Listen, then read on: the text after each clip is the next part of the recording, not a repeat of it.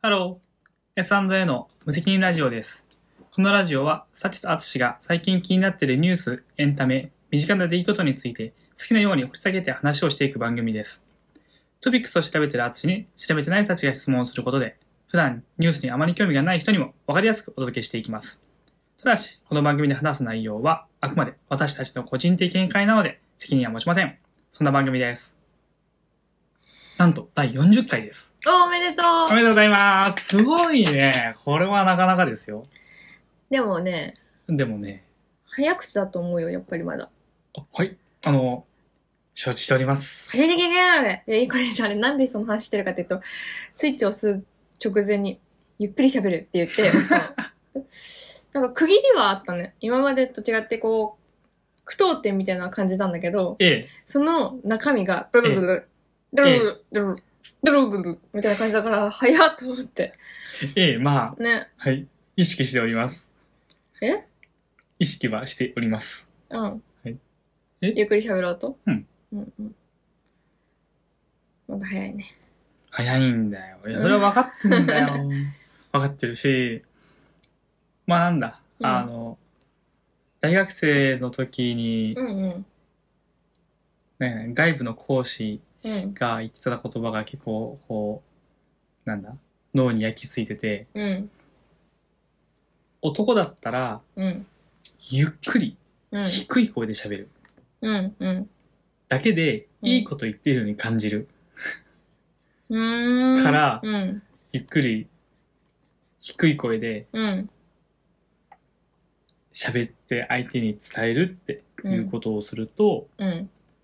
なんとなくうん。いいことを言ってるように感じるらしいうん。というわけでうん。あの戦場カメラマンのようなああ。喋り方をするとうん。一言一言に重みが出るのではないでしょうか でも、私の妹には嫌われると思う。私の妹はあの人の喋り方好きじゃないって言っていいよこのままでじゃあた。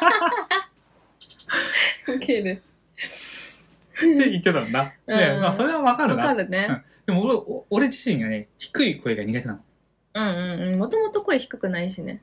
ね低い声低い声が苦手そうだねなんかこう重低音っていうの普通に喋ってるだけなんだけど喉喉の音がさブーンって言う人いるじゃん、うん。っていう男性の声うん。が聞いてて心地悪いの玉木宏し玉木宏を直接話したことないからわからないあのどうしてもテレビ越しの声だから確かにスピーカーの音じゃんそれって、うんじゃなくて直接話してて、確かに。こう、なんだろう、本当に重低音。その人が喋るだけで、うん。うん。ビビビビビビってなるような、こう、喉から出るうん。声の人は、喋ってる以前に聞いてるだけで苦手。うん。で、これ、俺の職場の人とかにもたまにいて、うん。でやっぱお客さんにも普通にいるんでね、そういううん。人って。うん。で、そうすると、まあまあ普通にするんだけど苦手だなっていつも思ってる。から、こう、ゆっくり喋るうん。で大事なことを喋ってる感を出すはいいと思うんだけど、うんこれもやっていこうと思うけど、うん。えー、なんだろうなうん。低い声を出すはうん。まあまあまあ甲高いのも好きじゃないけど まあちょっとゆっくり喋るに当てて、うん。そんなに低い声は出さなくてもいいかなとは思ってるなるほどね。はいですかねなんかそうですねなんか椅子がギシギシ言うとりますけどナイスうるさいよね。そうなんだよで特に今サシさんがしゃ座ってる椅子、うん。は多分、まあ、誰かの座り方が悪いんだらやめて誰かの座り方が悪いんだと思うんだけどあの椅子の座面と背もたれが少しこうツイストしてて、 へなえ。んかこうなんか居心地悪いなーなんて思うタイミングはあるで数日前に直そうとしたんだよ頑張ってうん。数日前に直そうとしたんだけどうん。もうなんかなんか椅子が割れるんじゃないかみたいな力で入れて出して結局できなくってまあまあそんなこともあるかと思って決めておりますうん。この人意外と深いからさ、私あんまり背もたれ使わないんだよね。うん。だから知らなかった。あそうだね。どうだろう。あ、俺、俺めっちゃ使ってるわ。うん、使う。めっちゃ使ってる。私背もたれ使おうとすると、あのもうなんかわかる太もも、全部乗っけなきゃいけなくて、はいはいはい。で、そうすると今度、足が床に、まあ、つま先しかつかないみたいな。つま先もう、つもうちょっとつくか。かわいいじゃん。え 怒られて。 怒られてっていう感じだからさ、あんまり使われないなって今思った。えー、らら今日私たちは疲れてんのなんで、なんだっけってや って。まあ、あの、数日後に YouTube を見てもらえればわかるんだけれども、我々はですね、今ね、うん。なんと、なんと流行りに乗るのが嫌いな我々がなんと、うん。マリトッツォを作っ嫌ていっまて言っす。てもなんかもう YouTube とか始めてから結構乗っかってるけどね。確かにね。うんまあそうなの。あの、マリトッツォっていう、あの、イタリアのお菓子があるんだけど、パンじゃないの種族は。種族はススイイーツお菓子になるーのツかだなと思うよ。ケーキに近いみたいな。うん。あの、ブリオッシュって言われる、まあ、パンの生地の一種だと思うんだけど、パンの一種だと思うんだけども、あの、まあ、いろんなね、あの、オレンジとか、レモンとか、砂糖とか、生地に練り込んで、まあ、菓子パン寄りにちょっとふわそっうだと、ね。あの、焼き上げた生地を、あ、まあ、それにこう切り込みを入れて、もしくは完全に切っちゃって、その中に生クリームを、えーたっぷりふんだんに入れ込むという、イタリアのマリトッツォというお菓子が最近流行ってるように我々は感じている。まあ、そう。私がインスタで情報収集してるからさ、それがまたさ、映えるのよね。なんて、あの、なんていうの丸いパンうん、丸、ま、丸いパン。に切り切れ込み切り込みを入れて、うんその隙間にドエリャー量の生クリームを詰め込んで綺麗にそのパンの形と生クリームの断面というか端っこをなんだろう合わせて、本当に丸い球体みたいな感じだよね。そうそうそう最初からこういう形でしたけどみたいな感じにしてそこにまあフルーツなんかもね足しちゃったりしてうん。まあ、綺麗だよね、すごくね。綺麗綺麗うん。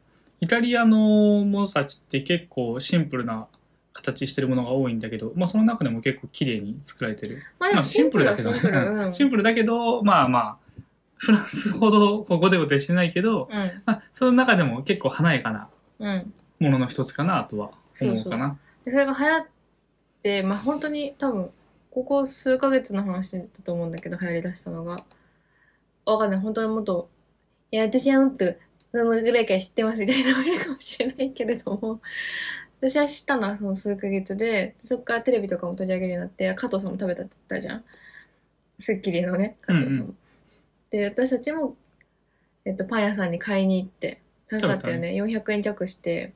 あそのものだったっけもうちょっと高くなかったあれ覚えてないけど。そうだっけいや、わかんない400円ぐらいじゃん。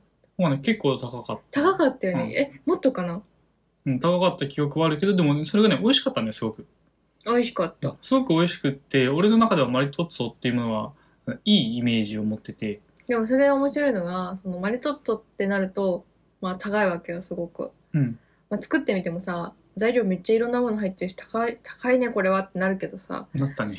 うんあのー、コッペパンのお店かなうん。で、似たようなの出してるの、その生クリームたっぷりのコッペパンみたいな。はいはい。まあ大体一緒じゃん、正一直。緒だと思うよ。うん。コッペパンも牛乳入ってるよね。牛乳と卵は入ってる。そうだまよあ作り方はわかんないけど、基本的には牛乳も卵も塩なんもかこう砂糖も雰囲気入はってるよ。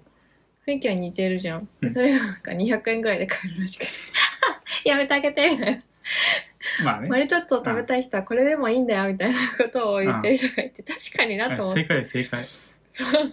そうだな。でも今日、今回作ってみて、うん。もうコッペパンも作ったことあるし、う今ん。回のブリオッシュってやつ初めて作ってみたけど、ペッパン。うん。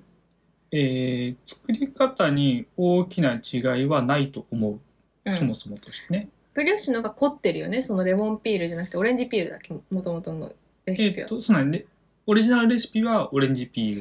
うんちょっと今回はオレンジがなかったので、レモンの皮を、うんちょっとこう刻んでね、まあちょっと事件があったけ入れどてもらもったね。けど、 はい、入れたかな。まあ、だから柑橘の香りがするとか、うん。あと多分だけど、うん。えっ、と、コッペパンほどふわふわはしてない。あ、そうだね。うん。かな。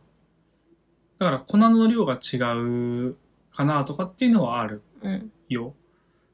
なんか意外とすっきりとしてるよね。うんそのレモンピールのおかげもあるかもしれんけど、その生地感みたいのが、いや、とても 良い。とても美味しく食べられますね。さっきね、つまみ食いしたんだけど、ラジオ始まる前に。はい。はい美味しいですね。うん。っていう感じで、まあ、いつか、い、つか動画が上がることを願って、はい。それを作っていたがために、そう。はい。ちょっと、収録が遅くなってしまってね。そう、もう寝る時間なの、普段の私たちは。そうだね。疲れてるし、眠いし、まあ今日いつも通り金曜日なんだけど、なんだ。まあ多分今日のよ、うん、今日の、えーうんお話の一つにも入ってくるかもしれませんが、うん、まあ、緊急事態宣言とはいえ、まあ来週あたりに、うん、なんだ、えー宣言解除って話、21日に宣言解除って話してるけれども、まあ、緊急事態宣言もまあ、なあなあになってきてしまって、我々もわざわざ外にお酒飲みに行こうとか、あの、宴会しようとかっていう気持ちはないけれども、ちょっとずつこう、外出するようになって、うん、だからこう、今週土日もね、いななんやかんやという予定があったので、どうしても金曜夜にラジオを収録しなきゃいかんということになり、はい。今、無理くり11時半過ぎてますけれども、ラジオの収録を始めたという感じですね。はい。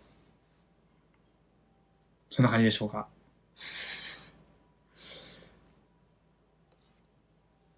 はい、じゃあ、続けていっちゃううん、あの、今ちょっと話をしようかと思ったのは、な我々、結構こう、なんだろう、えー、コロナの規制に関しては、まあ、従順に従ってるかなと、そんな違反を犯すようなこともなく、うん世間から後ろ指さされるようなことも別にすることもなく、生きてるとは思っている。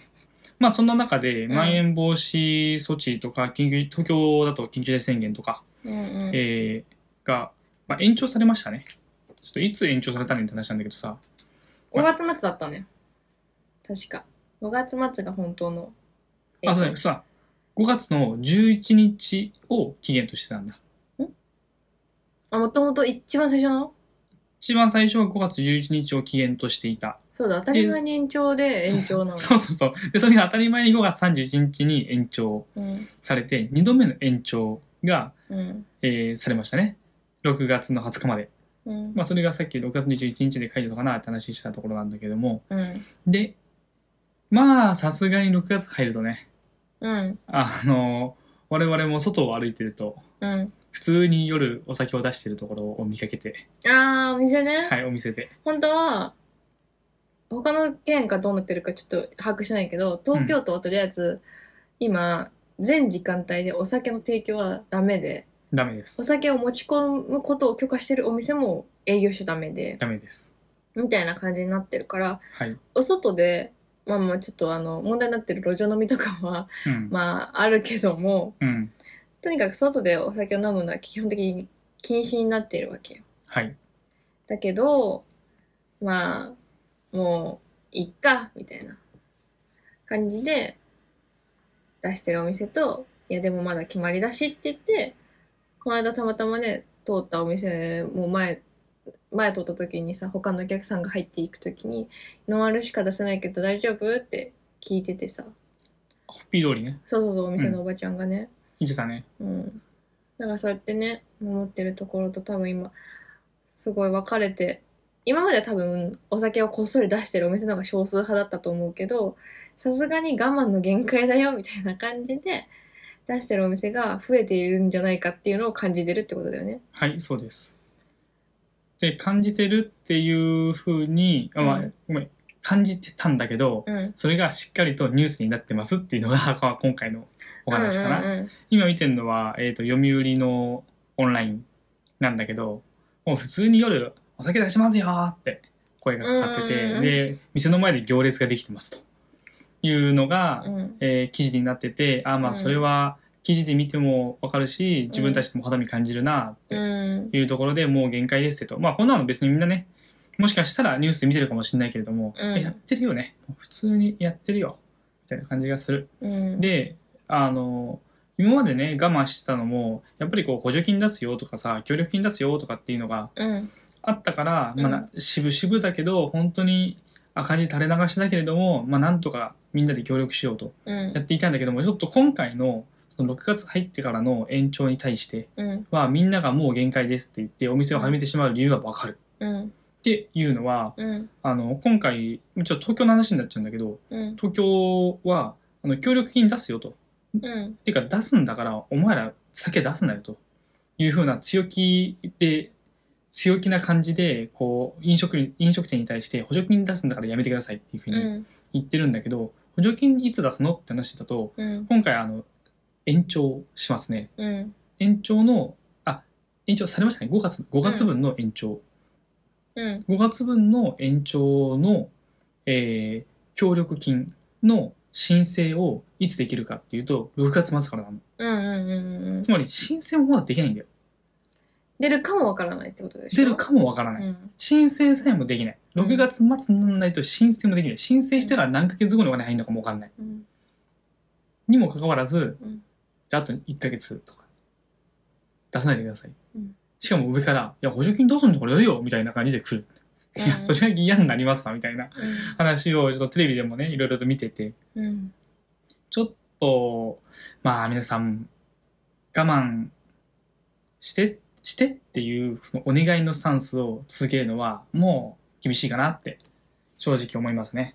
なんか我慢とかのレベルじゃないもんねだってさえっ、とそのなんだろう私たちの周りとかあんまりさその飲食店うん、やってる人がさ多くないから多分みんなもイメージつきづらいと思うけどさ普通にだって考えてお給料が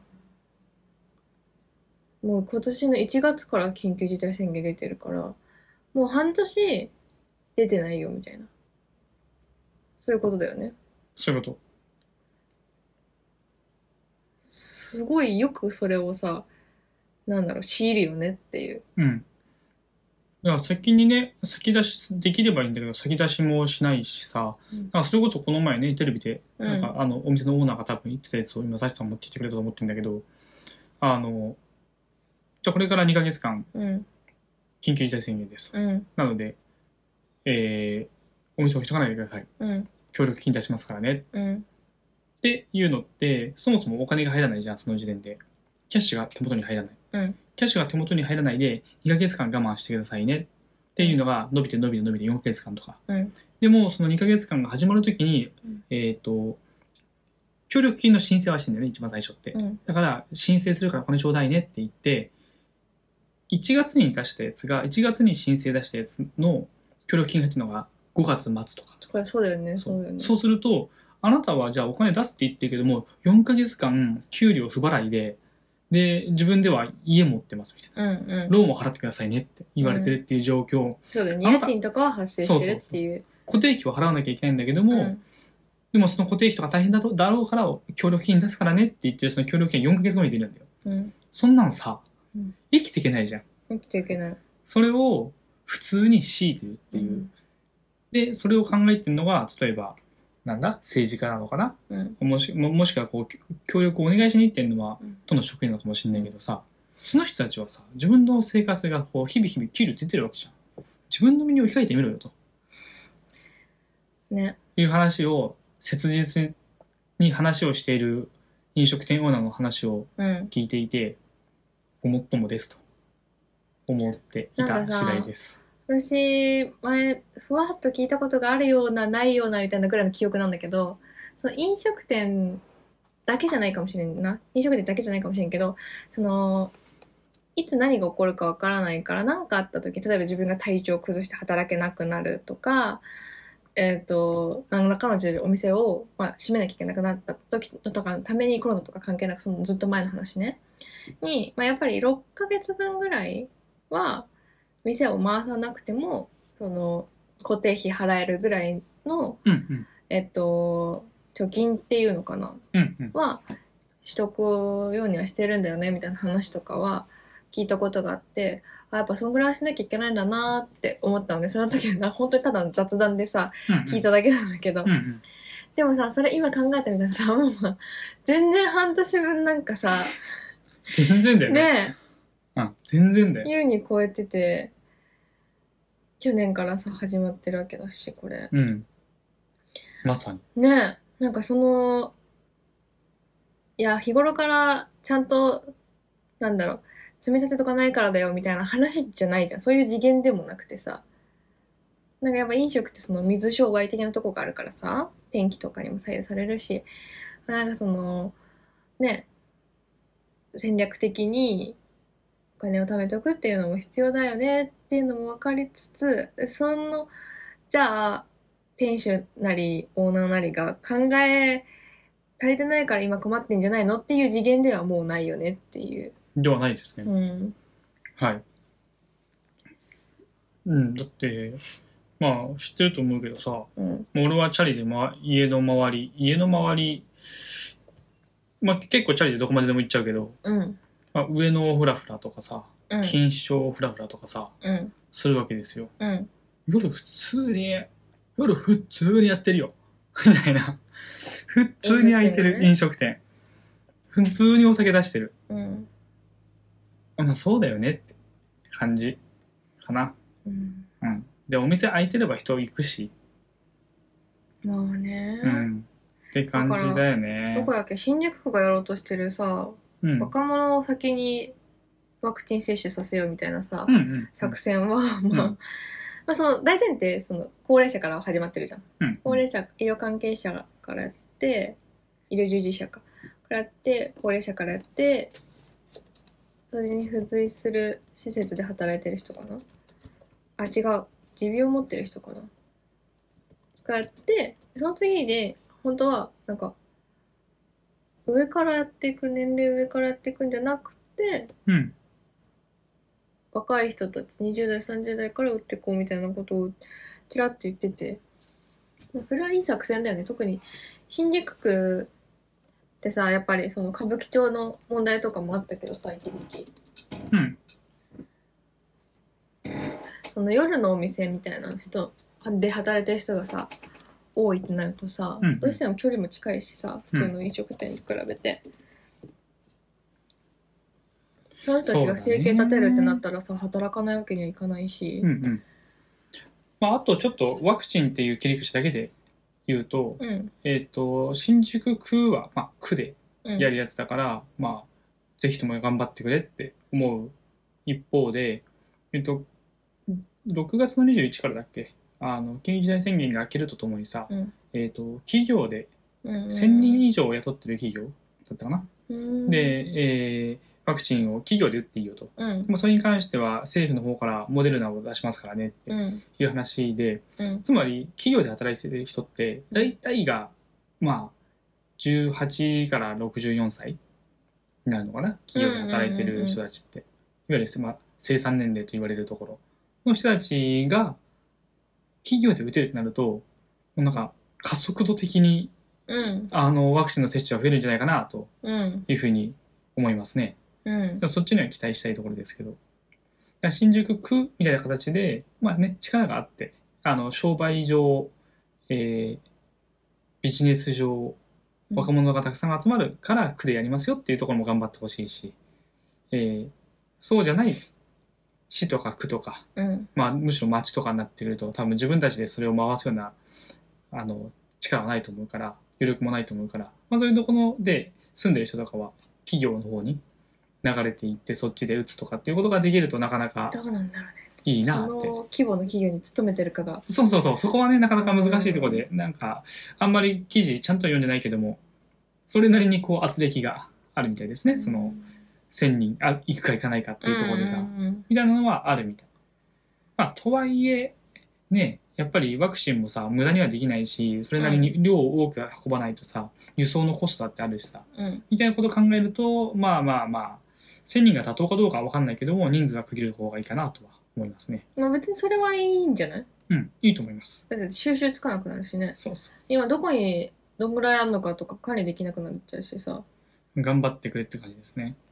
なんかいやうんそうだねうん今パッと見てて、えっと、うん荒川区と墨田区と仙台市は、えー、64歳以下、64歳以下うんもう、はい、えっ、と、前倒しでやりますと言ってますね。うんいいんじゃないてか、荒川区じゃなかった。荒川区は7月上旬から、もう65歳未満についても、えー接種券を配りますよって言ってるし、うんいいじゃん、いいじゃん。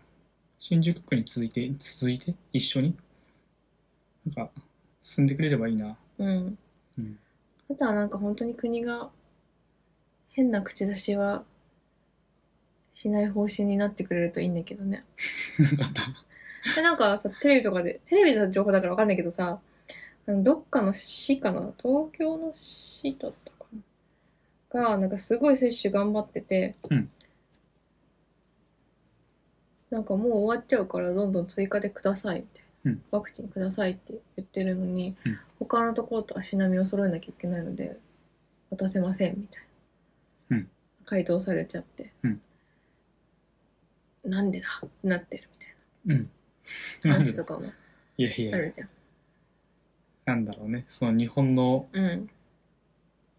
まあ、悪いところだね、そこは。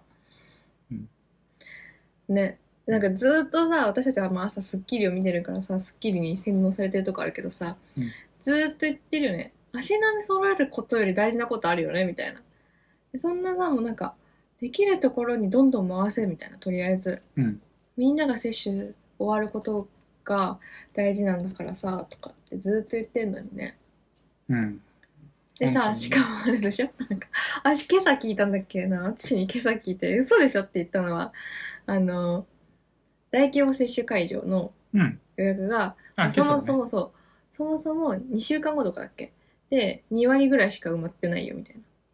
そう。えっ、と、来週かな来週の14日からの分、うん14日から24日とかの分が、うん。はい、えー、2割しか埋まって、2割、うん3割しか埋まってません、みたいえそれはまでさ、どういうことなのみたいな。そんなんさ、なんだろう、イベントのチケットだったら本当にクビだよみたいな感じじゃない、うんチケットを売れよもっとみたいな話になるんだけど、 で、かつさ、それを、じゃあ今65歳以上にしてるけど、じゃあその東京、大阪となんかいくつかあるけどさ、その地域、近くに住んでる人の年齢引き下げて、もっと文句を広げようっていう方向ではなくて、じゃあ、65歳以上でもっと別の地域の人をが予約できるようにしようって言ってるらしいのね。な。そうですでねも。すでに東京、神奈川、千葉、埼玉とか、まあ、どこまで入ってるのかわかんないけど、あ、そうだよ、1都3県だから。あ、1都3県って言ってた、うんでその、 まあ、まあまあ広いよ。うんまあまあ広いじゃない。その地域に住んでる人たちが東京のど真ん中まで、で、基本的に多分電車とか乗ってくるよね。大手町だからね。そう だね。駐車場とかもないし。うん。で、なんかあの、暑い中よ。マスクをして、もしかしたら時間帯によっては、ちょっと密かもしれない電車に乗って、かかったら、一番重症化しやすいと言われているから、早くワクチンを接種させている世代を呼び出そうとしてんのみたいな。そう。全員東京に集まれってやったの。 ほんで、ほんで飲食店にはやるなって言ってんのみたいな。本当にさ、どうしたみたいな。なんか、よくわかんないよね。うん、えなんかそれがさほんとそれこそそのオリンピックの話でもさ議論しろとかみんなに言われてるけどさ同じで議論し尽くした結果それが得策だってなってんだったらさわかるんだけどさなんかこう頭固くないみたいなもうなんかとにかく65歳以上に接種させるんだっていう風にしか今見えてないのかなっていう気がしますね。何なんかあっちが今画像を見せてきてる。はい、あの、うん。日本が大間違いだって言あわー、れる、これよく出てくるよく言ね。うお話です。うん。平等と公平を履き違えるなってうんうんいう話。日本は平等だ、平等だってうん。うん。ひたすら言う。うん。でも、平等ってうん。違うよってうん。いいうことで、うん65歳おしなべてとか、そういうのじゃないんだよって。うんすべての人に対してうん同じもの、同じ利益、うん利益、えーまあそうだね、えー利益みたいなものを、うん。よ良いこと、効果をうん。与えることが公平であるっていう話を今、画像で流してます。あそう見てます。今何はいの画像かって多分見たことある人多いんじゃないかなって思うけど、あのまあ、塀がありますと。で、塀の向こうでは野球を、野球場があって、そこで、えっと、野球の試合がある、行われていると。で、その塀を前にして3人、大中小の多分男性がいて、平等っていうのはその人たちたちに同じだけの高さの、えっ、と、ボックスを貸す。うん渡す。うんだから、大きい人はそれで見えるようになるかもしれないけど、小さい人は見えないままだよねっていうのが、でも同じだけ与えてるよね。だから平等だよっていうのが平等で、そうじゃなくて、全員が同じように見えるだけのボックスを必要な分だけ渡す。だからみんな同じような景色が見えるよ。公平だねっていうのが公平っていう。はい。これよくありますね。そういうこと俺これ野球のやつ初めて見て、うん俺がいつも見てるのはリンゴの木の下でいるやつ。リンゴの木を取ろうとしてるときに、リンゴ一の番木取るのリンゴをリンゴの実を取取ろうとするときに、同じ高さに一つ一つリンゴがある。うんうん一番身長の大きい人は手を伸ばせば取れる。うん二つ目の中ぐらいの人は、あの、お立ち台一個、うん段ボール一個上に、上に乗っかったらリンゴが取れる。うん一番ちっちゃい人はその段ボール2個分ないと上に届かない。うんでも、さっきの野球の話と同じで、全員に1個ずつうん物を渡したら平等かもしれないけれども、うんも与えられているそのボックスっていうものはうん平等かもしれないけども、まあ、一番大きい人から占めたら別にいらないんでね、そもそも。うんでもさうん。とかっていうのを、日本は、毎回全部とは言わないけども、俺が、俺の感じ方は、平等っていうものを、すごく強く推してるような気がする。そでうなもんかさ全く公平じゃないと学思校う。とかでもさなんかさ不公平だみたいなこと言うじゃんうん何々ちゃんばっかりみたいなうんいやまあ確かにエコひいきみたいなのも存在するとは思うんだけど人間がやってることだからうんうんでもそれって多分平等と公平を履き違えてるってことなんだよねうんその子には、うんうんうんうんそういうことですね。必要な支援をうんしている、基本的には学校の先生って私は素晴らしい人たちの集まりだと思ってるからね、うんどうしても報道されるのはさ、うんちょっとあのあのあれな方々になっちゃうけど後で、その話をしましょうか。元気だったらしますけど、いそのなんかそうなるとさそのその子に必要だからやってるんだけどでも自分にはやってもらえないでもその子はできちゃうからね自分でできちゃうからやってもらえないんだけど、でもそれに対してこう平等じゃないって思うから うん。なんかよく聞くじゃん不公平だ不公平だみよたくいな。っ聞くね。ていうのはそういうことだよねだから平等と公平って違うんだよっていうのを図式に。うん、ちゃんとでも伝えたいよね今の話なんて本当そうだよねクラスに例えば例えばじゃあ10人いてさ、うん10人の子供たちにうんみんなに2分ずつうん先生が構ったとしたら20分かかるわけだ、うんでもこれをできる子の3人ぐらいはうん30秒ずつで OK でうんでもできないうまくこうそこについていけない子にはうん5分時間をかけるとかっていうのもさ、先生のかけてる労力はさうんやっぱりこう平等ではないよねうんでも最終的に得られる効果みたいな、うんえーみんなが到達する、例えばテストの点数でみんなが90点以上取るよっていうところに向かうのではあれば、は公平だよね、うん教育を受けるでその教育まで達成するっていうものに関してはうん公平な、うんえー教育をしてると思う俺はそっちの方がね、うんかななんかちょっとそこはね難難しいいやそう考えると学校の先生ってすごいねだってそれをさその子たちの心が満たされているんであれば多分そういうこと言わないだからすっごいできる先生というかさうん学級経営っていうんだけどさがうまい先生はさ、うんそういうのがうまいんだろうねそうだろうねなんか不平不満が出ないというかさ、うんむしろなんか先生が足りない分私たちがやってあげようって思うあいい子供ねたちをそれいいねそれいいねうん、まあ作るって言ったら言葉が悪いけど、うん育てるみたいなうん、そういう気の回る子たちがうん自然と育つうん学級経営をしている先生はやはうりんできる子なんでできる人なんでしょうね、うんそれはそうだねいいですね操るわけじゃなく、そうやってね持っていけるといいよねこのさっき見たのちょっと玉木宏みたいなことはしちゃダメだと思うの桜のトーンのそうですね。 最後泣き崩れて倒れてたからね。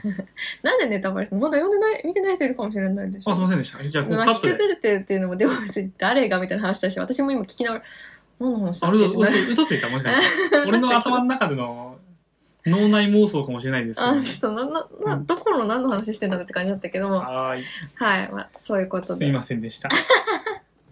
なんで話忘れてください。。あ、これはあれね、もう本当に政府頑張ってっていう、え、永遠に言ってるよね。もう1ヶ月ぐらい言ってんじゃない私たち。ずっと言ってる。言ってるよ ね。なんずっかと最初は応援してたよね。みんなそんな文句言うなってみたいなこと言ってたの、最初はね、私たそうちだ。ね。ちょっと、大変なんだって、こんな、だって怒ったことないこと怒ってんだからさ。はい今年入ってからぐらいの、うん。ま、12月のね、やっぱ、あのー去年末から今年の頭にかけての、東京都での感染爆発みたいなやつは、さすがにみんながビビって、まあいろいろやんなきゃみたいになったけど、うん。その後の対応の後手後手具合から我々の政府に対する不平不満もちょっとずつ 出てなきんてかまあすれかだらよね。ね、こう、心が離れたみたいな感じ。離れてますねもうなんか推し離れよ。は推しに裏切られたみたいな話、推してなかったけども。い。うん。信頼してた人にさ、やっぱさ、裏切られると辛いじゃん。ダメだね。なんかこう、逆に嫌いになるみたいそうそうそう。期待してなかったら別にいいのよね。うんまたなんかやってんな、みたいな。愚かだなって思って終わるわけじゃん。じゃないのよ。期待してたからさ。な。うん。だってね、期待したくもなるじゃん。こんだけのさ、規模のこと起こっちゃったらさ、それ指揮取れるの国しかいないじゃん、正直さ。ねそりゃそうだ。ここでヒカキンが出てきたってね、統制できるのはヒカキンのファンだけだしさ、みたいな。うんやっぱ強制力がないからさ。っていうので、期待してたんだけどね。なんかこう、ずっとなぜが浮かんでくるんだよね。うん。だから、なあなあだよね。本当に。いやなんか、もういつもなんかテレビとか見ながら、え専門家会議って専門家いるみたいな、どこの専門家おるみたいなさ、うん。なんかね、若者専門家とか見れた方がいいよ。この間、そう尾身会長と林太郎さんがね、やってた ね。話した時になんかそういうことだよみたいな。そう本当に専門家っていうさ、ジャンル、必要なジャンルが分かってないんじゃないみたいな。そう、しかも、別にこれは裏話は分からないけどさ、うん。尾身さんがさ、自分の言いたい,、言いたいこと言ったらさ、政府の見解と違うとか言ってさ、尾身あ、さそんうの政府が尾身さんのことをすごいこう、叩いてるじゃん。もうやめてあげてみたいな、専門家専門家としての意見言ってんだからさ、ちゃんと聞けお前らみたいな。 だから、尾身さんは今までいっぱい潰されてきてんだろうね。多分そ本ん当なにこ。とはしちゃダメだうん、とか、オリンピックも中止すべきだとみたいなこと、わかんないけどね。うん、うんそういう感じのことをずっと言ってるけど、政府が無視し続けるから、うん。これ言っちゃったんだはろうね。声届かかないって思ってうん、言ったんだよねう。ん、と思うよ。だって自分のさ、自分への信頼も落ちるもんね。うん、あんななんかクソみたいな、あーあー、あーうんちって言っちゃった。間違えちゃった。うんうんちって言ってたね。今 本当にクソみたいなことばっかりやっうん、言ってちゃっさ。て も。だから、これもラジオピーってなき ゃ、編集、編集しなきゃこれ。めんどピくーさっいつって。みんなの耳に勝手にピーって入 って。なんか女だってさ、私はもう怒ってんだよ、ずっと。もう5月の緊急事態宣言出したあたりからブチギレ、ブチギレよ。そうだね。だって出た瞬間からさ、ああ、延長だね、みたいな。いや、もう本当に、しかもそれで怒るのさ、なんか、なんでさ、そのなんかさ、適当に期限決めるのみたいな。あ、そう、最初あれだ、バッハ会長が来るからさ、この変あなあ、そうそうそうそう。中途半端なさ、うん。中途半端なんか11日間とかなんかそ、うそうゴールデンウィなーんクかみたい火な曜日に終わる。るみたいなさ、もう本当にさ、ふざけんなよって感じだったし、なんかその、期限決めることが間違ってるじゃん。そこにロジックがあるんだったらさ、いいよ。うん。そうだね。うんいいとも言ってくれたらわかるね。うん。だから何のロジックも、いやあんのかもしれんよ。あんのかもしれんけど、公表せずに、なんか適当に出したのかわからん期限をポって出されても、でそれもさ、なんかこう、当たり前に延長するじゃん。で、納期守れんかったらさ、クビじゃん。クビじゃないわ。あの、契約しなくなるじゃない。普通に考えて、大人同士のさ、やりとりでさ、約束守れない人は友達辞めるし、納期守れない人とは、もう契約辞める、もう継続しないし、ってなるじゃん。あ何回破ってんのっていう。こっちは守ってんだよ、だって。ね。一緒にやっていきましょう、頑張ってやっていきましょう、みたいな。じゃああなたたちは、この期間の間、これをやってください、みたいな。私たちはこれをこうするんで、みたいな。こうするんでも明かしてくれないわけじゃん、まずね。その時点で不公平じゃん。不平等かはい。どっちが、はわかんないけど。おかしいじゃんその時点でさ、んもう力関係がまあ、まあしょうがないね。向こうが、ね、元受けなんかもしれんけど。こんな人たちの仕事さ、受けてらんないでしょみたいな。こっち潰れるよみたいな。受けてらんないよ。実際潰れてるわけで、自殺する人もさ、うん。いるわけじゃん。うん。そりゃ切れるよねって。うで、んしかもさ、でも、まいや正直、うん。正直ね、守んなくていいと思う、飲食店の人たち。俺はね、ここまで来てしまったら。まあまあ、それもまあまあ、無責任だからね。うん。ちょっとまあ、本当 に。でも守んなくていいと何思うとよ。も言えないけど、なんかいや、ほんなんでって、うんいや、守んなくていいっていうのは、無責任に守んなくていいって言ってんじゃなくて、自分の身はもう自分で守れよって言ってるの。まあそれはそう。あうんの、あれだよね、なんかあの、えっ、とさ、ちょっと例が違うんだけど、全然違うかもしれないんだけでも言いたいんだ ね。でも言いたい。頭浮かんじゃっど。たからね、言いたいんだね。去年のさ、緊急事態宣言でさ、多分、ディズニーが閉めたんかなうんうん。あ、ショーやめたんかな髪の毛口に入った。取れた。うんあの、ショーやめたかなんかで。でも、いきなりダンサーさんをクビにできるわけでもないし、うん雇ってるショーのダンサーさんね。うんし、その、まあ、その、この状況もいつまで続くかわからないっていう感じだったじゃん、最初の頃は。うん。でも、まあ、長く続くだろうねって、こう、まあ、いわゆる先を見通すタイプの人たちからは言われてたけどね。っていう感じで、でもディズニーはギリギリまでそのダンサーさんたちを守ってたわけ。うん給与も払ってたし、うんだから賢い人たちはあ自分で働き口どうにか考えなきゃいけないな稼ぎ方考えなきゃいけないなって言って動いてたと思うんだけど、うんやっぱディズニーも限界が来て、うん当たり前だよね利益が出てないのにさ、そのなんだろうすっごい言い方が難しいけど必要じゃない人たちなわけじゃんその人たちって今、うん今この人たちにお給料払うことっていうのがえっと利益にはならないまけあ、そどこ、まあ、費用だからね。そう利益にはなりようもない人たちを、ま、守る、そのなんか、人情じゃないけど、だけでこう守ってんけど限界が来て、ごめんなさい、ダンサーさんたちこの日までで、あの、解雇になっちゃいます、みたいなことを言ったわけ。私はすごい優しいと思ったの。すごい多分長かったと思うんだよね。賞もないけど、給与払い続けてた期間っていうのが。でもそれに対してさ、文句を言ってたわけ。長澤さん、全員じゃない、もちろん全員じゃないし、そういう人たちをピックアップしてさ、こうテレビだか SNS だかはさ、面白おかしく言うからさ、やっぱり。全然少数派なのかもしれないけど、でも1はいたってことじゃん、多分ね。それに文句言っちゃうんだみたいな人を見ると、やっぱりなんかちょっと、もうちょっと自分のこと考えた方がいいんじゃないってうん思うよね。うんだってその文句言って何も変わらないし、みたいその通り。その通り。最終的に自分の身を守るのは自分だけなんだっていうのは、な。うん、今回、多くの人がちょっと痛感したんじゃないかなっていうふうに思そううだね。し、まあ、国の方も出すよ出すよって言って、出す出す詐欺かもしれないし、うん、お金もね。そうそう。あだからなんだか、3ヶ月前にうん、バイト始めたけどシフトに入れなくて今あのこのプログラムでなんか地域がやってくれてる支援かな、うんなんかであの野菜とかもらって助かってますって言ってる子もさ選んだバイトビールの売り子やったじゃん。あったわ、そ 。れ。あったそういうとこなのよ。そうなんかその子がさそのなんかわかんない賞賛、があって選んだのかもしれん。うんうん。でもないと思うなわかんないけどえ、それテレビでやってたな、その、いや、本当にお前何言ってんのみたいな。いや本当にごめんこれでごめん特定できちゃうかもしれんからごめんなんだけど、うん。さすがに、それでさ、誰かが一生懸命育てた野菜とかを、ただでもらえるっていうのは、うんそれこそ不 平不満というか、不公平だみたいな感じに思われちゃうよって思っちゃった。で別にお金に困ってることは多分さ、本当に、ま、ね、かわいそうだしさ、困ってるんだろうなって思うし、それを打開しようとしたことは素晴らしいことだと思うんだけど、もうちょっと考えたらよかったのか はい。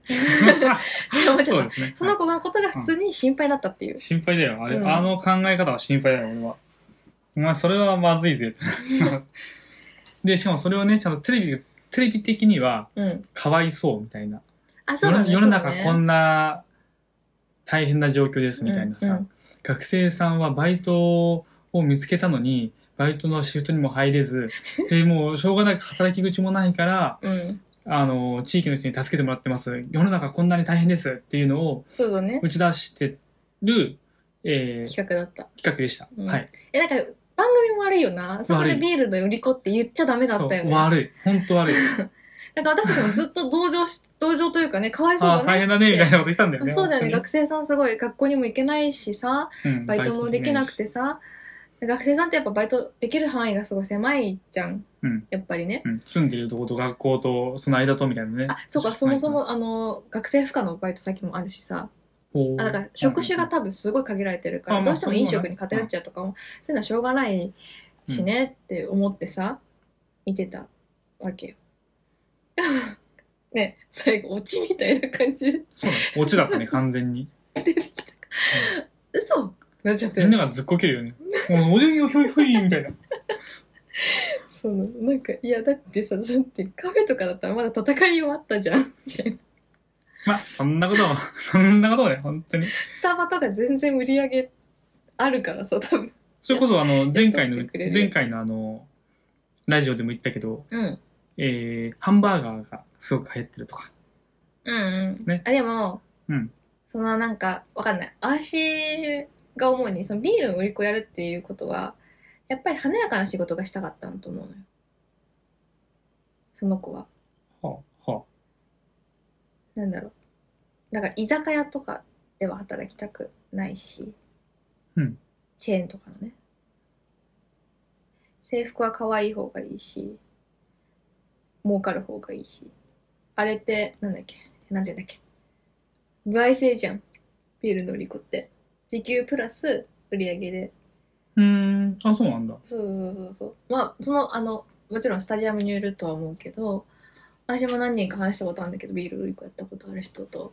うん。だからみんな楽しくて本当にランキングとかも発表されたりする本当になんかキャバクラに近い近いって言ってもどっちも知らないんだけど私はどっちの世界も知らないけどイメージは結構近いなって思ったの、うーん。毎月売上ランキングが発表されてうんでそのしかも面白かったのはそのそのランクによって売れるビールが変わるんだってだかおもろらい単価がおもろい高い恵比寿とか出したらそうそうそうそうそう一杯で結構いくんだけそうどそうそうみたいなだからそれを売れる売れるのはこう限られた人たちだけで、 隅田川ブリュワリー1300円ですみたいなことができちゃうわけだそれすっごい面白いなって思って、うんそれおもろいわ売れるビールが違うんだよって聞いて、それをすいいねだからそ本当になんかキャバクラほどその夜は頑張れないけどうん自分のビジュアルとかその工夫でうんどんどん売れていきたいみたいな子が選ぶのは分かる、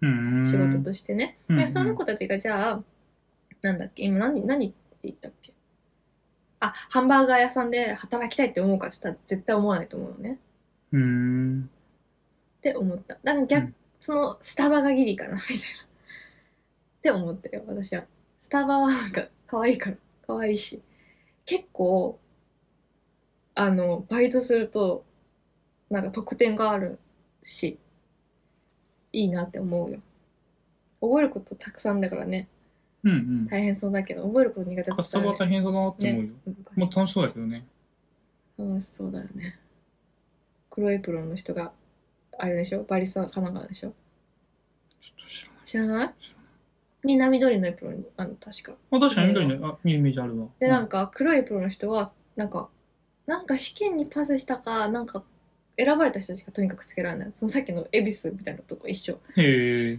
面白いじゃんそうそうそうだから黒いエプロンの人に入れうん飲み物作ってもらえたらラッキーみたいな感じなんですへえらしいよへえとかなんかいろんな面白いことはあるからさ、うんやっぱ憧れのバイト先じゃんスタバって美男美女しか働けないとか言うし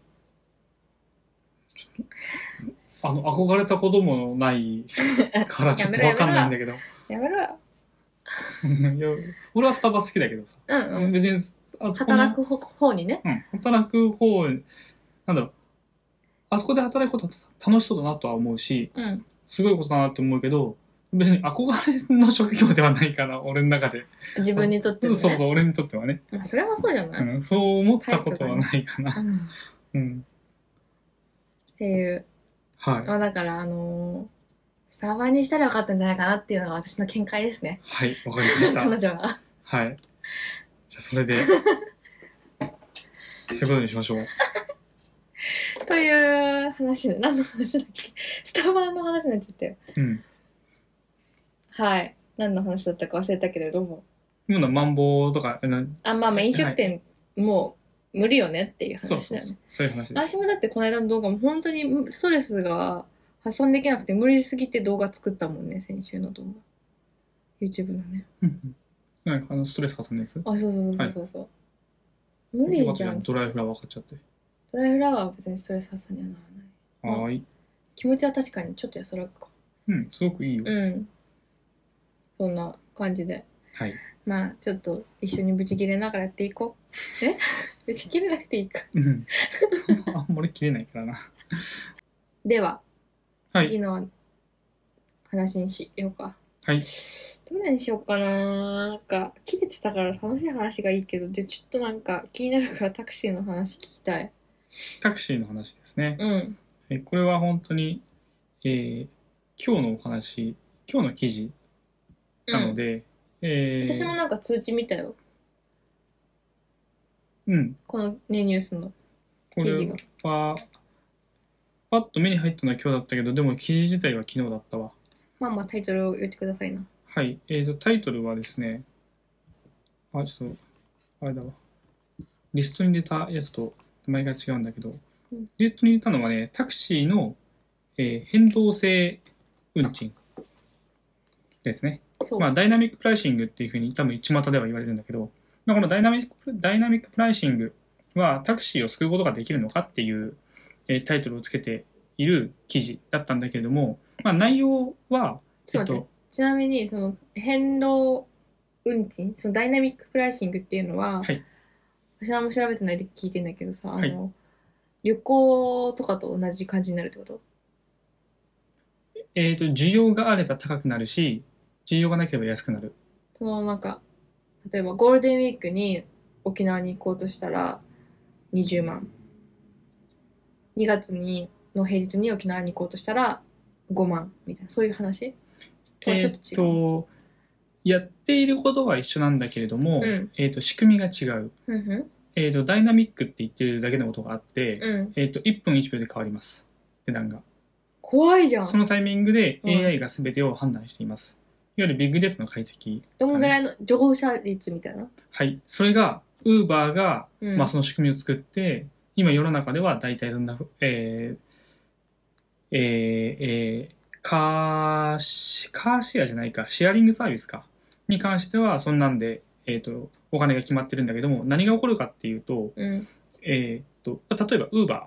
日本だと Uber はなかなかないかもしれないけども、えーっと、いわいわゆるまあ白タクね、普通の乗用車がうん普通にこう人を乗っけることができるっていう、えーサービスが Uber としてあるんだけども、うんじゃあ、例えば、えー、千代田区とかにしてみようか。うん千代田区に Uber のタクシーが10台いるとしよう。うんで、乗りたい人が100人いるとしよう。うんその10台って、みんなから欲しがられるじゃん。うんだから、今需要めっちゃあります。うんでも供給足りてません。うんだから、そのの乗り乗りたい人たちのお金を釣り上げて、まあオークションみたいなオねークションみたいな、まあオークションじゃないけどね、その時にはこのぐらいの金額ですよっていうふうに、えっと、ニューヨークだと6倍とか言ってたかな、通常料金の。へえで、それで、えっと、お金を釣り上げていくうんと、えー乗りたい人は減る。うんで、乗りたい人はお金払って乗るみたいな。うんでもそれだけだと、えっ、と、なんだ、ウーバーのタクシーって誰でもこう運転できるから、うんみんな高い料金で運転したいじゃん。1キロ走るのを1000円払う人と場場合と、うん1キロ走るのを100円の場合があるうってなったら、みんな1000円で乗っけたい、乗っけたいじゃん。んだから、ウーバーって、今この部分、すごくホットですよっていうのを常に出してるの。あこの地域今必要とされて一まつすされてよみますたよ。いだなからそこに向かってみんなウーバー乗ってる人がバーッとそこに来るの。うんそうすると希釈されるじゃん。そうすると需要が足りたよってなってうん料金が下がってくへでえる。もうで、えー、と乗りたい人はみんな乗れるし値値段も下がる。需要と供給を常にその場で、うんえー変動させ続けてうん平らにさせるっていうことをしてるのがダイナミックプライシン言われててうんグ。これによって何がいいことが起こるかっていうとうん需要があるのに、えー、と供給が足りないってことを解消できるのとともに、えっと供給が肩にならなくなるっっていうのがまず一個あるのね。うん。だから人が動かなくなる。そうすると車の、えー稼働率が上がる。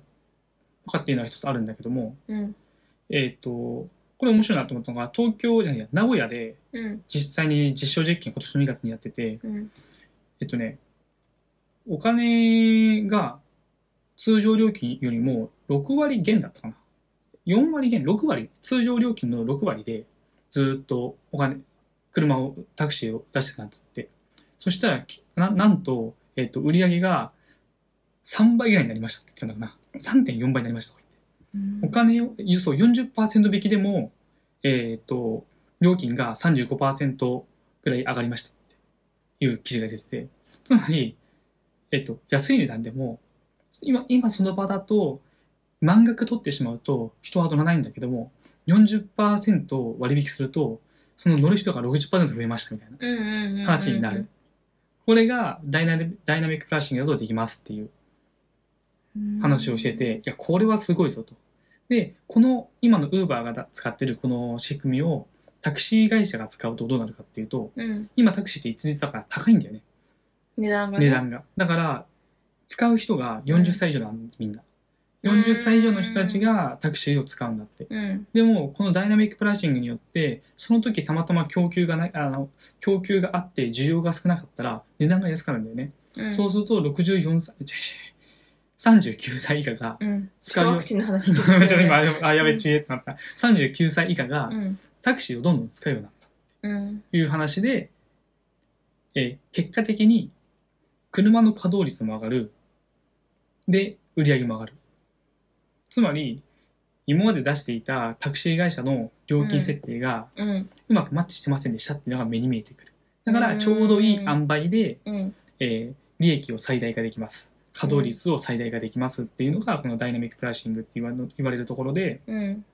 えーできた仕組みでついにそれが日本のタクシー業界の実証実機までこぎつけてタクシー業界救われるんじゃねえのかダイナミックプライシングっていう仕組みが、うんえー日本のタクシーを救うんじゃないのかっていう、うん。えー記事でした。うんお分かりいただけないでしょうかって感じですね。じゃあ最初はちょっとなんか、あ、1回に乗せる、うんうん。た時の売り上げは落ちるように見えるかもしれんけど、と長い目で見れば、乗車してもらってる時間、利益を生み出してる時間が増えるから、なんか、いいんじゃないみたいなこと。地方都市においてはそれがいいことになるって感じかな。うーん。遊ばせちゃってんだよね、結局タクシーを。そうだよこのね。遊ばせてるっていう時間をなくすっていう。でも確かになんかわかる。混んでる時間ってさ、結構捕まんないじゃん。そのさ、平日。足のさ、足折ってた時期さ、あるのね。はい。これ言ったことあんだっけ、ラジオで。わかんないけど。足折ってた時期があってさなんかリッチにタクシー乗ってたわけうんうん。もう無理なのあのね松葉杖使ったことない人は分かんないと思うけど私も分かんなかったからあんなに疲れるものだって知らなくてさまず辛い。楽だと思ってたのだってこうやって歩くだけでしょみ たいなえみたいなあれ辛いよ、マジで。やったらさ、そうそう、全然どこにも行けないのね。もう無理です、もう出たくありません、ストレスですみたいなさ、うんうん。そんなぐらい辛くてさ、タクシーだから乗ってたんだけど、割とね。うんうん。だからその、平日とかが意外と捕まんないな、みたいな。やっぱ営業マンがさ、結構使ったりするじゃん。っうんうん。ていうので、確かにそれが、なんかこう、まんべんなく来てくれると嬉しいなっていう。はい。そうなんです。そうやってさ、必要とする、まあ、なんだろう。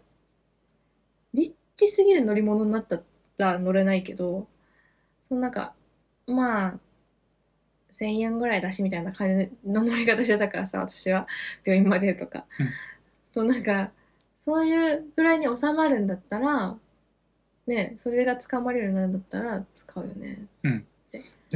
これを見てて、すごいなと思ったのは、その、えっ、と、タクシーが、うん。じゃあこの仕組みって、常に最適化されるんだなっていうのが、すごい仕組みだなって思ってて、うんうんその、えっ、と、ものすごい乗りたい人たちがたくさんいた場合、うん。うん。そこの料金が上がるじゃん。うん。だから、車がめっちゃ行くんだよね。うんうんうん。で、それが、き車がめっちゃいって、需要が希釈された場合、うんその料金って下がるじゃん。うんそうすると、その、供給する側、ウーバー、タクシー側は、うんまたそこから去っていくわけじゃん。うんでもそこに、一人でも乗りたいっていう人がいたら、うん値段がめっちゃ釣り上がって、そこにウーバーが行くわけじゃん。タクシーが行くわけじゃん。うんそうなった瞬間にまたそこにいろんな車が行くわけじゃん。これがひたすらいろんな場所で繰り返されるっていう。うん常に動き続けるっていうう。ん。これはすごい。でもあれだね。それはまあ、まあ今の状況でも、でもその、何そのシステムが採用されてないうん。状況でもそうだと思うけど、あうまい下手が出るね。うんうんうんうん読み。の、そうだと思いますよ。なんか麻雀強い人が勝つよ。先も、先を読んで、うんこの時間にはこのぐらいだから、ここに行っておこう。でも最近こう人多くなってきたから、こっちに行った方が、人が少ないけれども、絶対欲しがるぞみたいなのは、うん頭で考えるんだろうね。そうそうう。ん。あのー、あれもそうじゃん。ウーバーイーツの方うんうん。の、あのー、なんていうの、運転手じゃなくて、配達員だ。うん配達員もさ、その、やっぱコロナで需要が伸びたから、ウーバーイーツの。だってね、この間まで東京までし、東京しかやってなかったのにね、結構あちこちで。そうなんだ。うん。埼玉もやってるし、みたいな。へえ。そうそうなんだけどその配達員がうまくその例えば仕事を失っちゃったりとか仕事が減っちゃって収入が減っちゃったからウーバーの配達員始めましたみたいなうさ、んうん。人の特集とかさ一時期結構あったけどあったあさった。うんうまい人めちゃくちゃ儲けてるじゃんそうだね。なんかそういうことだよねって思ってこの時間はこういう例えばオフィスがお昼だ平日のお昼だったらオフィス街に需要があるからそこで人気の店はここだからこの辺にうろちょろしてようかなとかそうだよね。タッチでペッて自分がはい、ここって決めたらね、うんすぐ行って、すぐ持ってったらね、また高評価がいて、で、ぐるぐる好循環だしね。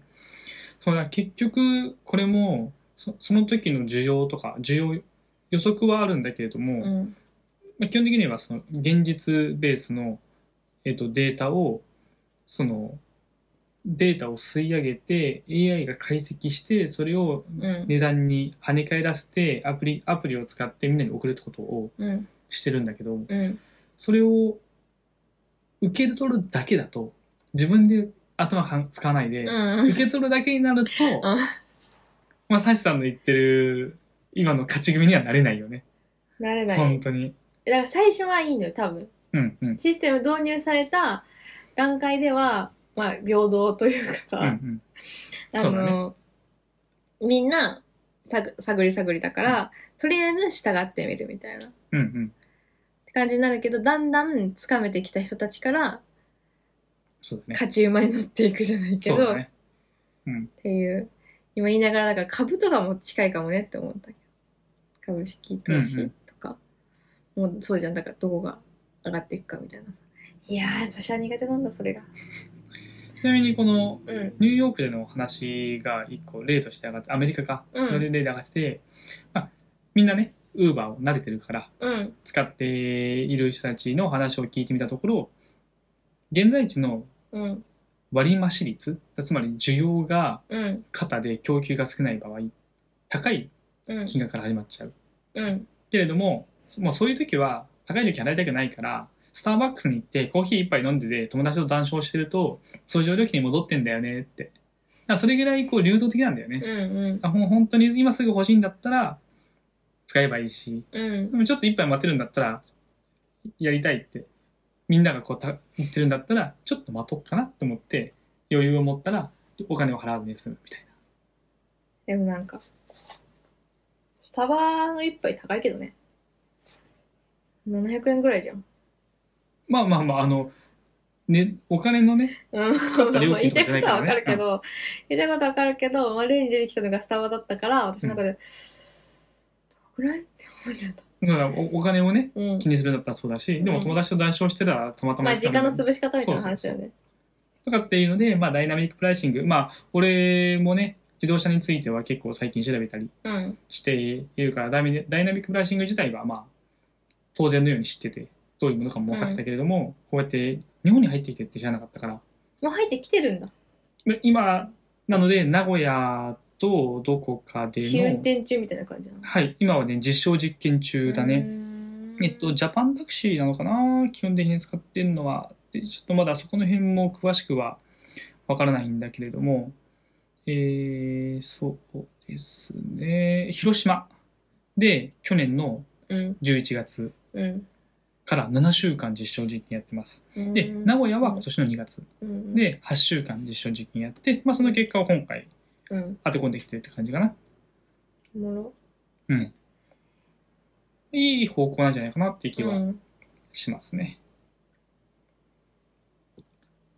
でもなんかさやっぱ思うのはさそのなんか機械というか技術がすごいなんだろう発達してきてるから AI とかの考えないでも生きていけるうん世界にはなり、なっていくけど結局考えない人はまあそこそこのそれが悪いわけではなくてねそこそこの暮らしで終わるんだなって今思っちゃった。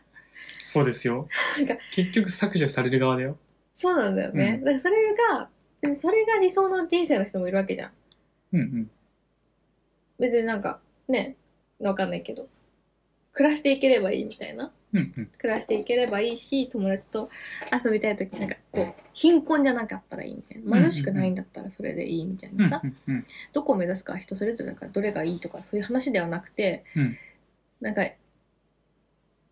今のこの世界、頑張った人というか、まあなんかこう、上昇志向の強い人の方が、うんえなんか億万長者になりやすいとか、うんそういうなんか世界の仕組みみたいのは、結局 AI が出てきてもう変わんないんだねってそれはそうだ思よ。いました。さっちはそう違うでしょそっち どうだろうね上昇志向は別に強くないかなって思うけどえそんなことないあの、俺の友達からうん意識高い系とな認知されてましたからね。あなた適当だからでもはい意識高い系ってあれだよねなんかこうなんでもないわすぐ一言バカにしようとしないのし。てないしてない じゃないうん本とかいっぱい読む人のことでしょっていうこといや、それは、それは適当すぎるだろ。 じゃあ今、サチさんすごい勢いで本読んでもるうねだから意識高い。高いやっわぱ意識意識高い系だよ。うん半分ミステリーだけどねだし、なんだ、世の中に対する不満というか、えー改善、不満イコール裏を返せば改善すべきポイントをさ、うん興味を持って調べたり、意見を述べたりするっていうのはやっぱり意識高い系だと思うよ。うんでも悔しいのはそれを変える策がないことだよね。でも意識高い系じゃないよ、違う違う違うそういう策を、今は持てないかもしれないけども、今後はでもやっぱり自分で何かを変えていく、うん何かを自分で動かしていくことができるような人になりたいって今自分で考えてるじゃないですか。やっぱ意識高い系ですよ。ネタバレやめてよ私の人生のネタバレやめてよ。面白いじゃん。いいじゃん。うん、そうね、うんそうなりたいけどね。どうすんの結局今、うん。あの、何遅くに始めちゃったから、1時間ぐらいで終わりにしようぜとか言って、1時間全然過ぎちゃったけど今。もう寝てるよね、半 分。もう無責任中の無責任かもしれない、今日は。まあ、うん。タイトルに恥じないそう、素晴こらとをししていい。て、素晴らしいじゃないですか。うん。これがやりたいがための無責任ラジオだからね。他にもうん。話したいことはいくつかありましたが、いいですか一旦こんな感じで。まあ、茶道のドラマ始まるよって。いや、いらなかったみたい。すっごい顔されちゃっええ、まあ、1ヶ月後ですけど、た。茶道、はあ、茶道って知ってるサウナの道と書いて、はい。茶道です。はい。そうですねま。あ、私もよう知らんのだけどさ、そうだね、あんまり見てないもんね。よう知らんのだけど、うんまあ、サウナブームの火付け役的なね、これ始まっちゃったら、また行けなくなるじゃん、北欧サ。ウナがね。え、それなんかみんな言ってるよ。だからサウナ好きは楽しみにしつつも、みその自分、楽しみにしてるし、自分の行きつけが認められるのは嬉しい。でも、混むから紹介しないでほしいっていう、そのまあ、ジレンマはあるよ本ね。当だよ。俺のいいすごい好きな場所2カ所はもう行けないもん。かに 混みすぎちゃって。でそれでもアイドルとかも一緒だから。好きだったのにな有名になってほしい、売れてほしいっていう思いと、でも、身近な存在でいてほしいっていうのと、チケットが、でどんどんさ、こう、箱が大きくなっちゃうじゃない売れないでほしい。コンサートの。なんかその、揺れるよね。揺れ動くよね。やっぱ、なんか今まではあ本当のに距離で見れてたのに、もうこんな、こんなアリーナの、さ、外側で、みたいな、アリーナじゃないか。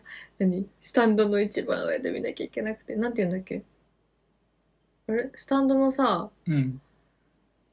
2階席。外の方からさ、の席が当たっちゃったことなんて言うんだっけな。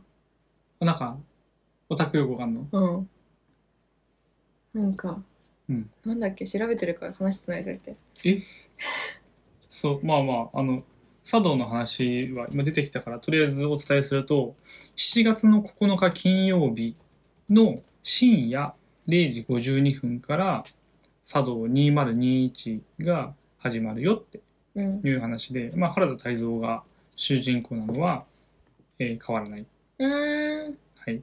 で、えあーはい。思いで、出した。まあ、その、茶道のロケ地が、俺が一番好きなサウあらナー。なんですよ。で、やっぱ、ずっと同じとこでやってるの多分ね、多分同じになるよ、これ。で、いろんなとこに行くのかと思ってた。あ、そうなのあわかんない。だって、わかんない。ドラマでしょずっと同じサウナに通う話なのえ違うのかなまあ、ちょいちょい出るんじゃないでも多分、メイン、メインサウナ、ホームサウナって我々は言うけど、ホームサウナは、やっぱ北欧のものなんじゃないのかなもうーん、なるほど。うちょっと、俺も佐藤そんな知らないからわかんないけど、ははいい。そんな感じ。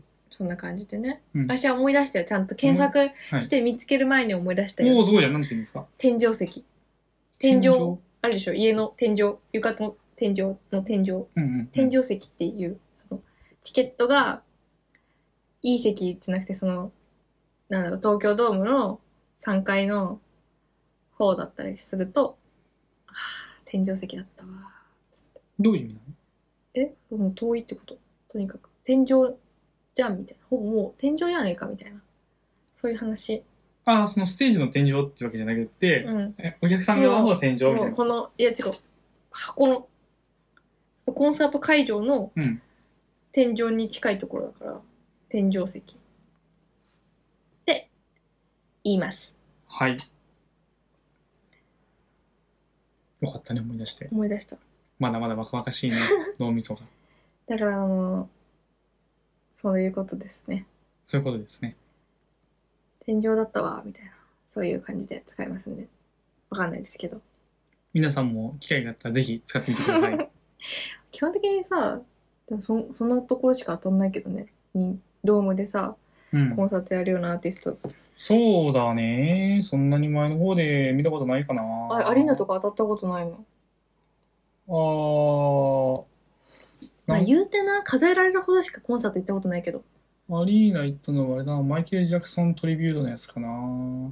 あと、ミスチルもアリーナだったかなそ。れ当たってなのそれともなんかかなんかさ海外アーティストだとさ S 席とかあるじゃんうんうん。そういうのじゃなくてじゃないじゃない。普通に全部抽選でうーん、そこはな、友達が取ってくれてるかな。自分で取ってないんだよね。わかんなわかんないねい。うん。